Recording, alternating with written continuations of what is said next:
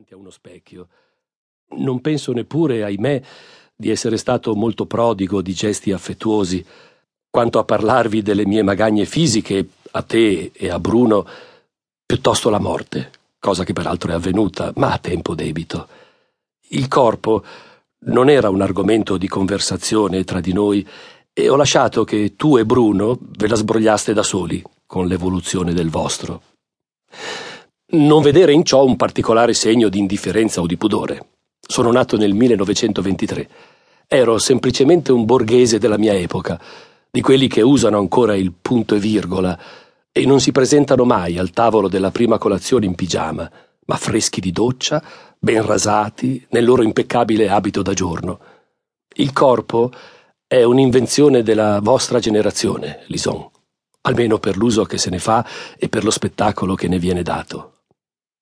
Ma sui rapporti che la mente stabilisce con esso in quanto scatola delle sorprese e distributore di deiezioni, oggi il silenzio è altrettanto fitto che ai miei tempi.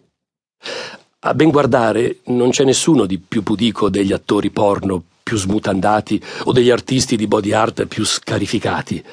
Quanto ai medici, a quanto risale la tua ultima visita? È molto semplice, oggi il corpo non lo toccano più. A loro importa soltanto il puzzle cellulare, il corpo radiografato, ecografato, tomografato, analizzato, il corpo biologico, genetico, molecolare, la fabbrica di anticorpi. Vuoi che ti dica una cosa? Più lo si analizza, questo corpo moderno, più lo si esibisce, meno esso esiste. Annullato in misura inversamente proporzionale alla sua esposizione. Di un altro corpo ho tenuto il diario quotidiano, del nostro compagno di viaggio, della nostra macchina per essere. Diario quotidiano è dir troppo. Non aspettarti di leggere un diario completo. Non si tratta di un resoconto giorno per giorno, semmai sorpresa per sorpresa. Il nostro corpo ne è prodigo, dal mio dodicesimo al mio ottantottesimo e ultimo anno scandito da lunghi silenzi, vedrai, in quei momenti della vita in cui il nostro corpo si fa dimenticare.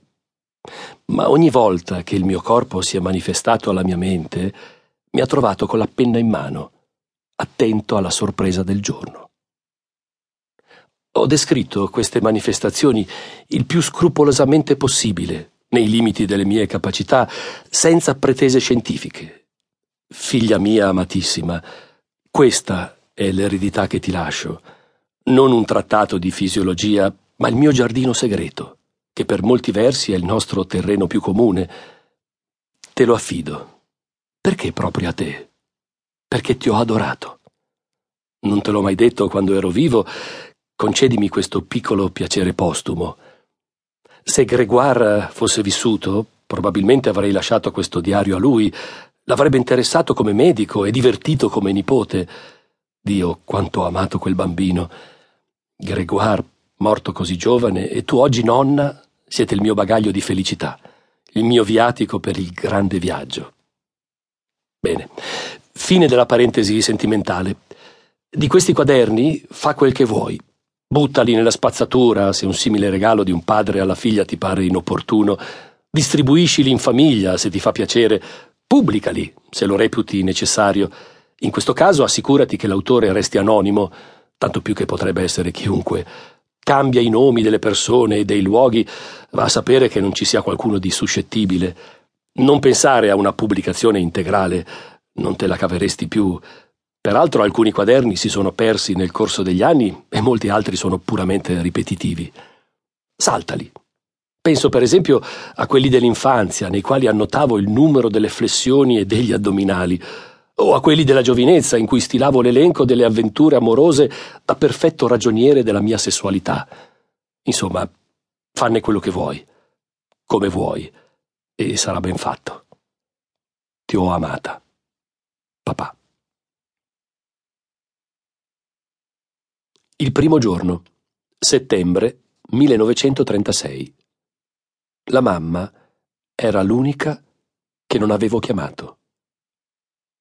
Lunedì 28 dicembre 1987, 64 anni, 2 mesi, 18 giorni. Uno scherzo stupido fatto da Grégoire e dal suo amico